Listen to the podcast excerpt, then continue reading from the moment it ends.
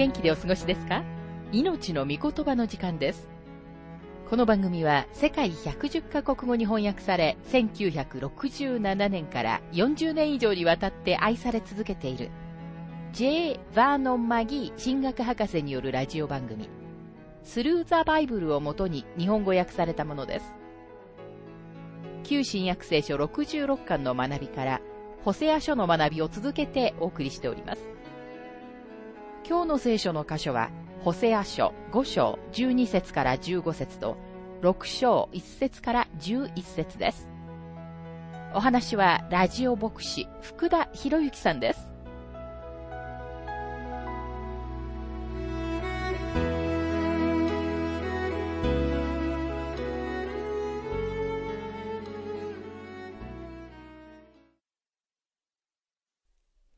旧約聖書、ホセア書5章の学びをしていますが、12節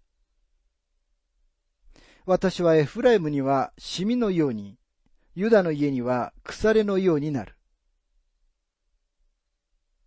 預言者たちはなかなか面白い比喩を使います。彼らは自然の中に出て行って神様の御言葉を理解するために一定の比喩を使うのです。私はエフライムにはシミのようになると書かれていますが、英語訳は、私はエフライムには蛾のようになると訳されています。特定の蛾は、あなたの洋服ダンスの中に入っていって、もしあなたがそこに防虫剤を入れておかないなら、スーツをダメにしてしまうのです。神様は言われます。私はエフライムには蛾のようになる。私はエフライムを急いで裁く。またここには、ユダの家には腐れのようになると書かれています。家の木の板や木でできた土台が腐るには長い時間がかかります。神様は北王国であるエフライムに言われました。私はあなたを今裁く。南王国にも腐れが入ってきていて、最終的には南王国も崩壊するが、でも崩壊が起こるのにはもっと長くかかる。多くの国の土台は考えうる限りすべての点で取り去られています。そして残された部分の中にはすでに腐れが始まっているものもあります。腐って崩壊するのには時間がかかるかもしれませんが、私たちは今のように罪を犯し続けていては、神様の裁きを逃れることは決してできません。ホセア書5章の13節エフライムが己の病を見、ユダが己の腫れ物を見たとき、エフライムはアッシリアに行き、大王に人を使わした。しかし彼はあなた方を癒すことができず、あなた方の腫れ物を治せない。エフライムが己の病を見た時と書かれていますが、エフライムは病気でした。死ぬほどの病気だったのです。ユダが己の腫れ物を見た時とありますが、この時ユダも傷ついていたのです。なぜならアッシリアが彼らに対抗してやってきていたからです。でもアッシリアはユダを補修に連れて行くことはしませんでした。エフライムはアッシリアに行き、大王に人を使わした。しかし彼はあなた方を癒すことができず、あなた方の腫れ物を治せないと書かれているように、エフライムはヤブ医者のようなアッシリアのところに行きました。彼らはアッシリアの王が自分たちを助けてくれるだろうと思いました。でもエフライムを補修に引いていったのはアッシリアだったのです。彼らは間違った国に助けを求めたのでした。ホセア書5章の14節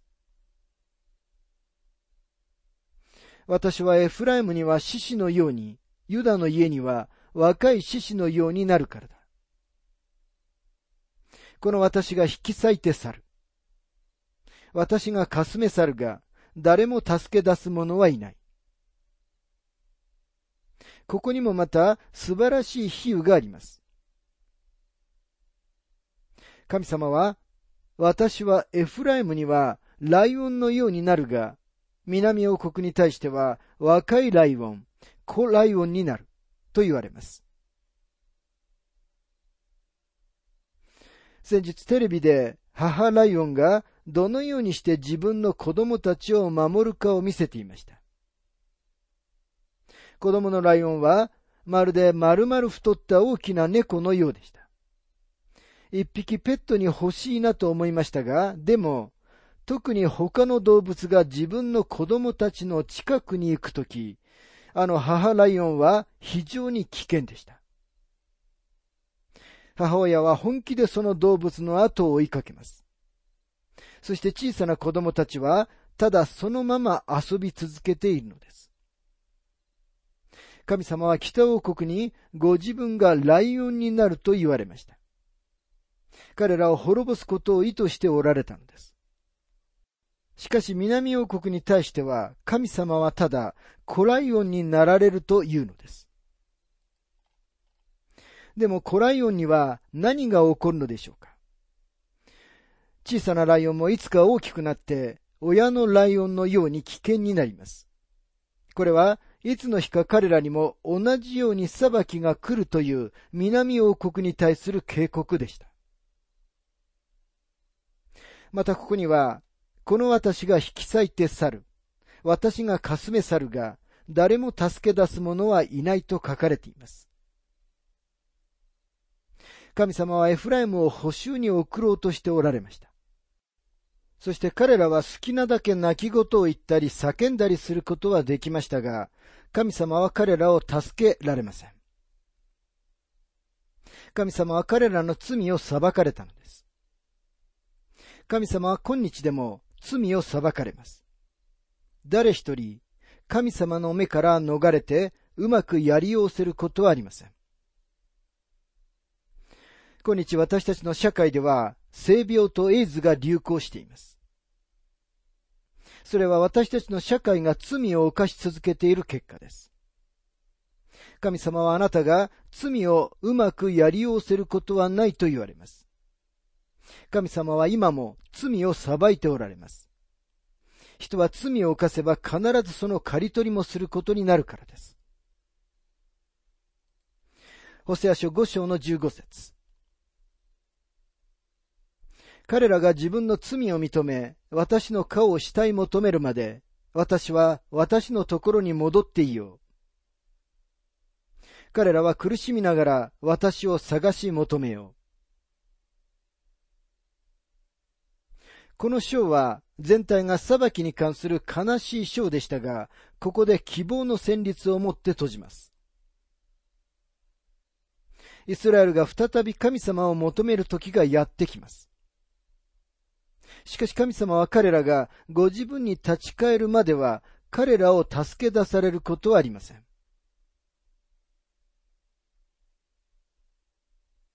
さて、ホセア書6章の学びに入りますが、6章の一節。さあ、主に立ち返ろう。主は私たちを引き裂いたが、また癒し、私たちを打ったが、また包んでくださるからだ。これは北王国に対するこの当時の神様の最後の呼びかけですが、同時に神様が彼らを癒されるという将来を望み見ています。神様は彼らを引き裂かれましたが、彼らを包んでくださるおつもりです。しかしこのことは神様がキリスト教国であると吹聴し、神様の御言葉の恩恵を受けてきているどんな国の罪をも裁かれるという警告にならなければなりません。ホセア書6章の2節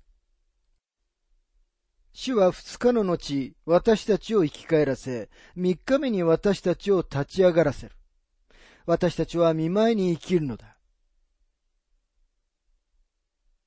キリストの蘇りが3日目であったという事実に照らしてみると、3日目に私たちを立ち上がらせるという言葉はとても興味深いものです。主はユダヤ人と違法人の両方を義と認めるために死から蘇られました。このことはまた神様が将来イスラエルをかの地に連れ戻られ、またご自分のところに連れ戻される時にも当てはまります。エゼキエル書37章の中で神様はその日を蘇りとして語っておられ、その蘇りは3日目に蘇られた方に基づいています。なぜならキリストの蘇りの中には、誰でもそれを受け入れる者のために、その人を全能の神様との正しい関係に導き入れる、あがないと義人とが用意されているからです。使徒パウロはローマ人への手紙11章の中でイスラエルの将来という主題を展開させています。私たちの時代、ご自分の教会を立て上げておられる神様の目的は、ユダヤ人と違法人の両方、神様の見舞いに礼拝するためにやってくる人々を、すべての言語とすべての部族からご自分に引き寄せられることです。神様が教会の中でご自分の目的を果たされて、教会をこの世から取り去られたとき、神様はもう一度イスラエルの国の方を向かれ、イスラエルを立ち上がらせられるのです。預言者たちもイスラエルの国のための神様の将来の目的について語っています。まだイスラエルの子らが約束の地に入っていくことができる前でさえも、モーセは神様が彼らをこの地に3回目に回復される来たるべき日のことを語り始めました。3回目、いわゆる3日目には、この地への回復は永続的な回復になるのです。この回復とキリストが3日目に死から蘇られたことの間には相互関係があります。ホセア書6章の3節私たちは知ろう。主を知ることを切に追い求めよう。主は暁の光のように確かに現れ、大雨のように私たちのところに来、後の雨のように地を潤される。この箇所についてマギー博士は次のように述べています。主は大雨のように私たちのところに来、後の雨のように地を潤されると書かれています。日本語では単に大雨と訳されていますが、英語訳では前の雨と訳されています。前の雨とは、10月の終わり頃に降った大雨のことです。そして後の雨は、収穫の直前にやってきた3月と4月の大量のにわか雨です。後の雨がイスラエルの地に戻ってきたという人たちがいますが、私は前の雨も、後の雨も戻ってきたということはできないと思います。イスラエルの降雨量は南カリフォルニアよりもうんと少なく、また南カリフォルニアでスモッグと交通量にもかかわらず、この地域をいわゆるエデンの園にしているのは雨ではないのです。この地を生産的にしているのは考えです。でもイスラエルにはすべての地に考えするのに十分な水はありませんし、私たちはかの地に雨が戻ってくるという約束の成就を目にしてはいません。この人々がもう一度神様に立ち返るとき、祝福は人間だけでなく、土地にも、そして動物の世界にも与えられます。私たちは知ろう。主を知ることを切に追い求めようと書かれています。これこそが人生の問題に対する解決です。それはあなたが主を知ることです。使徒パロは人生の終わりに来た時にさえも次のような意欲を持っていました。ピリピピドへの手紙3章の10節私はキリストとその復活の力を知り、またキリストの苦しみに預かることも知って、キリストの死と同じ状態になり、神様を知る知識を離れては、この人生には進歩の道はありません。神様の御言葉はこのことをとても明確に強調しています。何千年もの間、神様の御言葉の正しいことが証明されてきました。ホセア書六章の四節エフライムよ、私はあなたに何をしようか。ユダよ、私はあなたに何をしようか。あなた方の誠実は朝もやのようだ。朝早く消え去る霧のようだ。神様はここで少し苛立っておられるように聞こえます。実際神様は次のように言っておられるのです。あなたをどのようにしよう。私はあなたを愛しているが、あなたは罪を犯し続けるので、私はあなたを裁かなければならないのだ。神様はジレンマに陥っておられます。裁きは神様の好まれる決断ではありません。神様は裁くのではなく、むしろ救いたいと願っておられるのです。でも人々が神様に背を向け続けるなら、神様が彼らを裁かなければならない日がやってきます。イスラエルの人々はとても宗教的でしたが、神様のことを何も知っておらず、その心は神様から遠く離れていました。そして彼らの善は朝もやのようでした。それはただ形と儀式だけだったのです。朝早く消え去る霧のようだと書かれていますが、彼らの宗教はただそれだけのものだったのです。多くの人々は、ブカブカの上着を着るように宗教を身につけます。そうすればいつでも着たり脱いだりできるのです。神様はこのような人々を罪に定められました。なぜなら彼らは宗教的でしたが、神様のことを知らなかったからです。そして彼らは決して人生を変えるような神様との経験をしたことがありませんでした。ホセア書6章の5節それゆえ私は預言者たちによって彼らを切り倒し、私の口の言葉で彼らを殺す。私の裁きは光のように現れる。この箇所についてマギー博士は次のように述べています。言い換えれば神様は私は預言者たちによって彼らを叱り飛ばしたと言っておられるのです。私たちが神様の御言葉を結果がどうなろうと構わずに、その通りに伝えていることのために称賛してくださる多くの手紙を受け取ることを感謝しています。私は自分のミニストリーを通して何年もそのようにしようと努力してきました。そして心から神様の御言葉を聞きたいと願っている人たちがそれを感謝してくださることに気づきました。確かに他の人たちはそれに反対しますし、彼らの批判も聞くことがあります。神様はここでご自分の民に言っておられます。私は預言者たちによってあなた方を叱り飛ばしてきた。預言者たちは誠実にその通りに語ってきた。でもあなた方は彼らに耳を傾けなかったのだ。私たちの時代、神様の御言葉と神様の御言葉に立ち返ることに大きな興味が示されていますが、その興味のどれだけが聞く人たちの心と人生を本当に変えてきただろうかと思うのです。私は私の口の言葉で彼らを殺す。私の裁きは光のように現れると書かれています。彼らは無知のために罪を犯していたのではありません。情報は十分にありました。神様は彼らに多くの預言者たちを送られました。でも彼らは神様と神様の御言葉に背を向けたのでした。ホセア書六章の六節私は誠実を喜ぶが、生贄は喜ばない。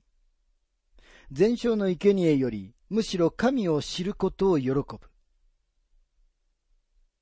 人々はただ形式を守っているのに過ぎませんでした。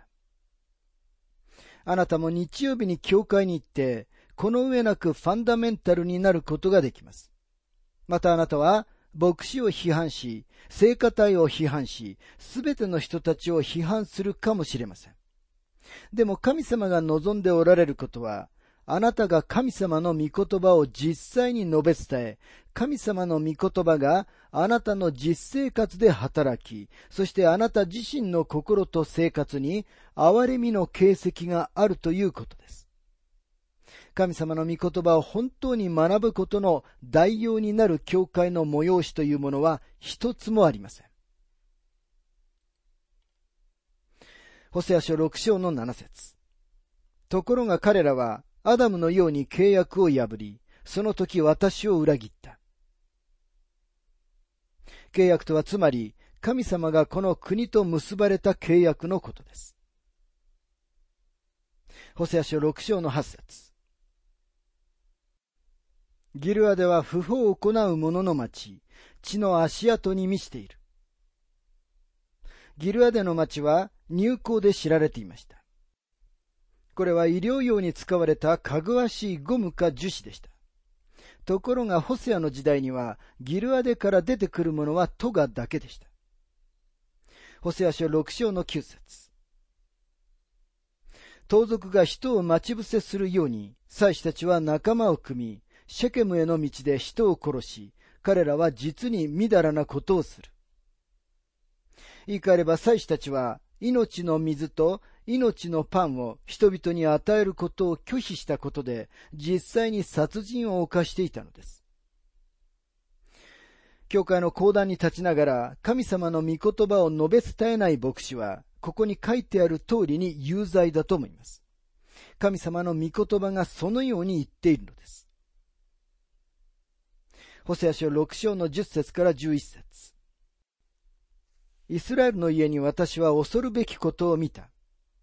エフライムは会員を犯し、イスラエルは身を汚している。ユダよ私が私の民の繁栄を元通りにするとき、あなたのためにも借り入れが定まっている。これは彼らの裁きの日もまた来ようとしているというユダへの警告です。私の民の繁栄を元通りにするときと書かれています。将来神様が民をこの地に戻される時が来ます。でもその時神様は彼らの罪のゆえに彼らを裁かれなければならないのです。